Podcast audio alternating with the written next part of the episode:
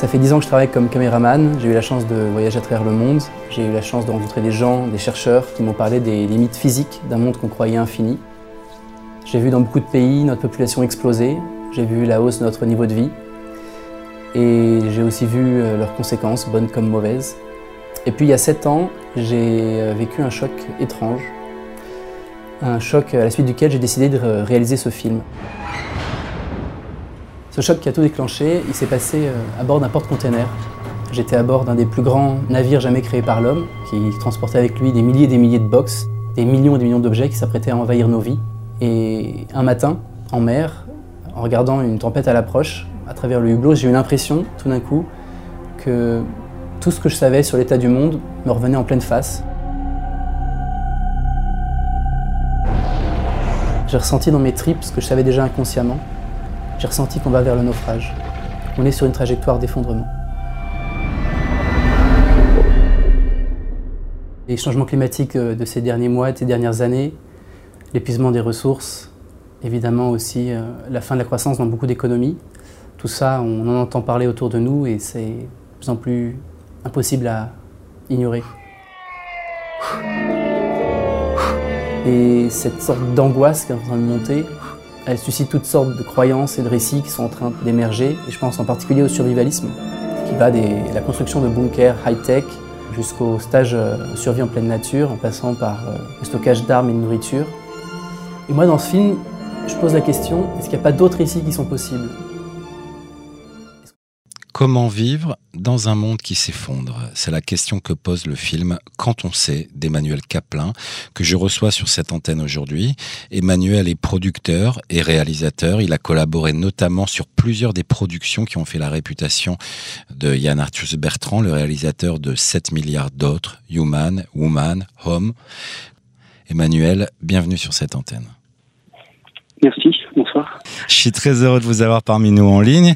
Alors, si j'ai bien compris, Emmanuel, la question n'est pas « est-ce que cela va arriver ?», mais « que va-t-on faire quand cela va arriver ?»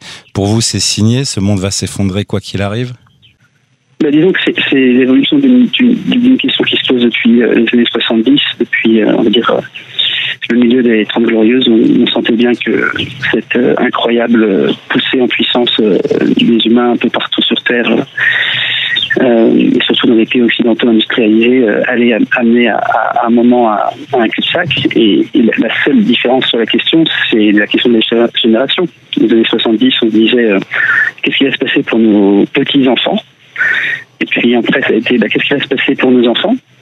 Et puis en fait, euh, c'est nous les enfants. Et donc maintenant, c'est qu'est-ce qui se passe pour nous?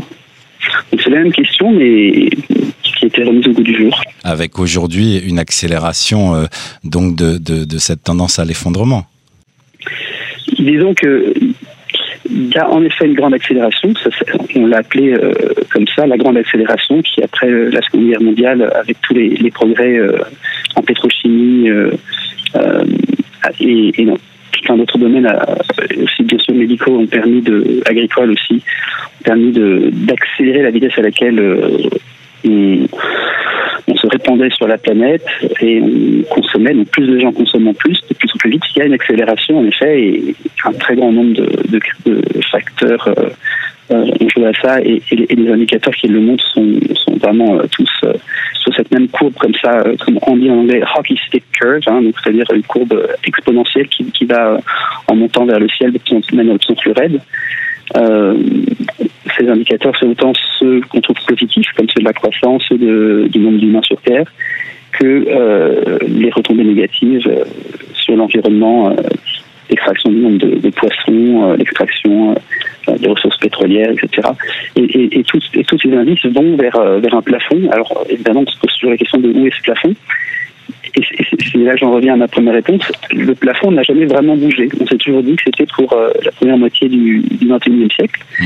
Mais c'est juste que maintenant, on y est, en fait, dans cette première moitié du vingt et unième ouais. siècle. Et donc, la, la question qui était pour des générations qui ne nous concernaient pas forcément, même si on sentait un lien de, de filiation, une forme de pseudo-responsabilité, maintenant ça devient une question personnelle qu'on se pose à nous-mêmes. Est-ce que le film apporte des réponses, justement? Les collapsologues aiment bien bannir un mot, et c'est le mot euh, « solution ». Voilà, donc on, on, dit, euh, on dit, on parle de « bip », voilà, c'est presque un gros mot. Euh, en fait, euh, ça fait partie des, des deuils à faire, et, et, et je pense que le film essaie de raconter ça. C'est plutôt toute une série de, de deuils qui sont nécessaires pour regarder en face euh, la réalité, et dans cette lucidité, essayer de retrouver des marges de manœuvre, des marges de, de liberté, de libre arbitre. Et, et, et donc, et, un des premiers deuils à faire, c'est que euh, euh, y a des limites à accepter, et que ces limites euh, induisent que, qu'il n'y a pas de solution euh, et qu'on ne résout jamais un problème. Tout ce qu'on peut faire, c'est le déplacer. Et c'est ce qu'on a fait de, de, de tout temps, tout, toujours. Seulement, les, les, les limites n'étaient pas encore atteintes, et donc on pouvait le déplacer plus loin dans, dans l'espace. On pouvait aller coloniser d'autres pays, aller euh, extraire leurs leurs ressources à eux, rejeter nos déchets chez eux. Ou alors, au bout d'un moment, quand on a colonisé le monde entier, après la fin de, de, de, des grandes explorations euh, du monde, euh, on a pu repousser ces problèmes dans le temps, c'est-à-dire sur les générations futures. Euh, et c'est eux qui régleraient le problème plus tard. Et donc, maintenant, on arrive à un stade où on ne peut plus ni repousser dans le temps, ni repousser dans l'espace. Et donc, le, dé- le déplacement du problème se fait euh, en vase clos. Et c'est ça qui est difficile. Ça, ça implique de faire des choix euh, souvent euh, cornéliens. Et, et, c'est, et c'est, c'est maintenant c'est le nom qui nous est donné de vivre. Et alors, c'est, c'est ce que j'appelle euh, de manière très euh, ingénieure euh, la, l'optimisation sous contrainte. Dans cette approche justement de, de, de ce monde qui est en train de s'effondrer, euh, dans la manière de faire le deuil, il y a, il y a plusieurs, euh, il y a plusieurs attitudes. Euh, c'est expliqué dans le film. Il y a, les, il y a, il y a ce que ce qu'on appelle ceux qu'on appelle les survivalistes, par exemple, qui sont déjà en train de préparer leur, euh, si je me trompe pas, hein, préparer leur bunker et stocker des provisions, c'est ça ? Bah, en fait, il faut pas, il faut pas euh... trop chercher les, les, les clichés. En fait, c'est, c'est une sorte de, de, de gradient, de, de gamme, de spectre, euh, en fait, très graduel. Et dans, dans le survivalisme, euh, il y a des approches très différentes entre euh, celui qui va faire des, des stages en pleine nature, euh, de reconnexion au vivant pour essayer de minimiser son, son empreinte euh, euh, écologique, et qui va essayer dès aujourd'hui de vivre euh, avec la contrainte, avec certaines contraintes qui s'imaginent plus tard devoir euh, être, devoir euh, imposer euh, au plus grand nombre, et il se dit bah, moi je me prépare en avance. Il euh, y a le survivaliste plus à l'américaine qui dit euh, bah, je stocke euh, des armes, euh, des vivres, et je, et je vais. Et alors finalement, ce qui est complètement illusoire, puisque euh, c'est, c'est une différence de quelques semaines, mais on ne survit pas mieux dans un, dans un, dans un monde ultra individualiste euh, en faisant quelques réserves. Évidemment, il n'y a absolument aucune Euh, survie possible sans les autres, et la question c'est, c'est l'échelle de, c'est qui les autres, est-ce que c'est, est-ce que c'est l'échelle locale, est-ce que c'est l'échelle régionale, est-ce que c'est l'échelle nationale, supranationale, et, et le film, ce qu'il défend, c'est qu'on va vers une, de manière euh, contrainte, vers une forme de relocalisation, et qu'il faut accompagner ce, ce mouvement vers euh, une relocalisation euh, pour euh, créer des liens euh, de solidarité qui nous permettent de, de, de, de créer de la résilience à une échelle qui se situerait quelque part entre le local et le régional.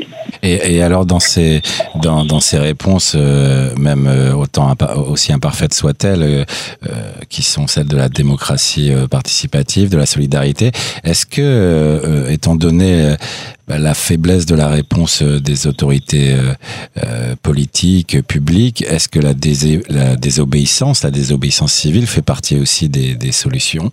Parfois, euh, il faut savoir ne, ne pas respecter les lois euh, pour réussir à faire changer les lois. Euh, il y a différentes manières de le faire. Euh, dans le film, je, je présente, euh, je défends la désobéissance civile, la non-violence, cet engagement radical pour la non-violence. Euh, me semble être euh, une des manières, et il y en a de nombreuses, une des manières de réagir euh, et d'être dans l'action euh, face à, à une question qui peut être complètement euh, écrasante, tétanisante. Mais c'est toujours un ensemble, euh, c'est toujours un pilier, ce pilier euh, essentiel de, de la proposition d'une alternative, en même temps que de faire de s'opposer à des, à des choses qui sont destructrices. Donc la désobéissance civile va cibler euh, des pratiques économiques, euh, sociales qui sont destructrices, et euh, aussi le changement intérieur. Et ces trois, ces trois, et ce changement intérieur, il peut se faire de manière collective comme il peut se faire de manière individuelle. C'est pas forcément l'un ou l'autre. Et ces trois-là doivent vraiment être pris toujours de concert pour, pour, pour je temps se retrouver un, une forme d'équilibre, euh, ou en tout cas de... C'est le chemin que moi je, je, j'ai, j'ai, j'ai découvert en faisant ce film. C'est cet équilibre-là à chercher entre action, pro- réaction, proposition et, euh, et écologie intérieure. Mmh. Le contexte dans lequel on vit actuellement, c'est-à-dire celui de la crise du coronavirus. Et on a vu soudainement dans plusieurs endroits du monde les mêmes effets collatéraux, des effets collatéraux positifs. Euh, peu à peu, la nature qui a repris ses droits, les animaux qui se sont approchés des villes, la pollution qui a baissé à des taux qu'on n'a pas vu depuis des décennies. Est-ce que, euh, premièrement, dans, dans ce contexte dramatique qui a été celui de, ou qui est celui de l'épidémie, euh, ça donne une, un espoir sur les sur le, les pratiques humaines. Est-ce que vous pensez qu'un un, un constat comme celui-ci euh, euh, a permis peut-être de déclencher quelque chose dans la dans les consciences des populations et surtout des dirigeants, et qui pourrait peut-être donner tort justement euh, à, à cet effondrement annoncé? Moi, personnellement, je ne le pense pas, non. Je pense que c'est euh, la crise du corona est un, un petit soubresaut euh, dans un enchaînement de, de crises plus profondes euh, qui, ont, qui ont commencé et qui vont continuer ensuite, euh, qui, qui étaient d'autres natures, d'autres ordres que sanitaires, qui étaient euh, économiques avec la crise de deux mille huit, euh, qui vont continuer avec les, les crises surtout liées au, euh, au prix de l'énergie et à sa volatilité. Je, je, je pense que euh, cette crise a, a quand même une vertu, euh, c'est qu'elle nous fait vivre pour la première fois, euh, en tout cas la moitié de l'humanité, c'est ce qui est, ce qui est énorme, voilà, plus de trois milliards d'humains qui, mmh. qui, qui, qui sont euh, confrontés à cette question, euh, une expérience commune.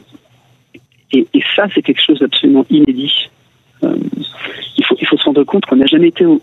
Il n'y a jamais eu autant d'humains de toute l'histoire de l'humanité qu'aujourd'hui. C'est-à-dire que euh, tous les humains cumulés depuis la naissance, euh, on va dire, de l'homme sapiens il y a deux cent mille ans, de le, on va dire de, de, des humains modernes, tous, toutes ces générations cumulées, ces cinq cents générations environ, euh, euh, jusqu'à aujourd'hui, euh, ont été moins nombreuses que nous aujourd'hui à s'être implantés sur Terre. Donc, le fait qu'on vive tous ensemble une expérience, c'est, c'est vraiment quelque chose d'absolument inédit euh, dans, dans, dans toute notre histoire collective. Et, et je pense que ce qui est intéressant, c'est que euh, à la fois, ça génère une forme de, de, de capacité de, de, de, d'empathie, de, de, de se projeter dans l'expérience de l'autre. Euh, et ça, c'est, ça répond à cette question de comment vivre la, l'effondrement le plus humainement possible. Ça, ça, ça vient développer cette, cette identité planétaire dont on parle beaucoup avec la mondialisation, mais qui reste quand même une, une, une identité très liée à des, à des échanges économiques, euh, bon, touristiques aussi. Euh, là, tout d'un coup, il y a euh, l'expérience de la contrainte collectivement. Et ça, ça, je trouve ça très, très intéressant. En tout cas, c'est quelque chose de, de nouveau, et je ne sais pas ce qu'il va en ressortir, mais mais mais il y a quelque chose de il y a quelque chose de nouveau qui est apparu. Ouais. Je pense qui, qui, qui, qui inaugure, c'est, c'est, une, c'est une expérience qui inaugure euh, une nouvelle phase dans la manière dont on va vivre euh, notre mondialisation. Alors justement, et là, là à l'heure actuelle où on parle, le film n'est pas encore sorti. Il est, il est prévu pour quand euh, en termes de, en termes de grand écran? Alors, je je préfère pas avancer de date précise parce que euh, tout ça n'est pas encore euh, complètement complètement arrêté, mais euh, on espère pouvoir commencer à montrer le, le film dans le, pendant le, euh, des, des séances euh, d'avant-première euh, à partir de, de la fin de l'été ou de l'automne et sortir le film pendant l'hiver. Ok, alors euh, bon, on a hâte de le voir, euh, de le voir sur les écrans. Merci beaucoup, en tout cas pour euh, pour la clarté de, de de vos explications, et puis ça donne envie de de voir la suite, quoi. Au revoir.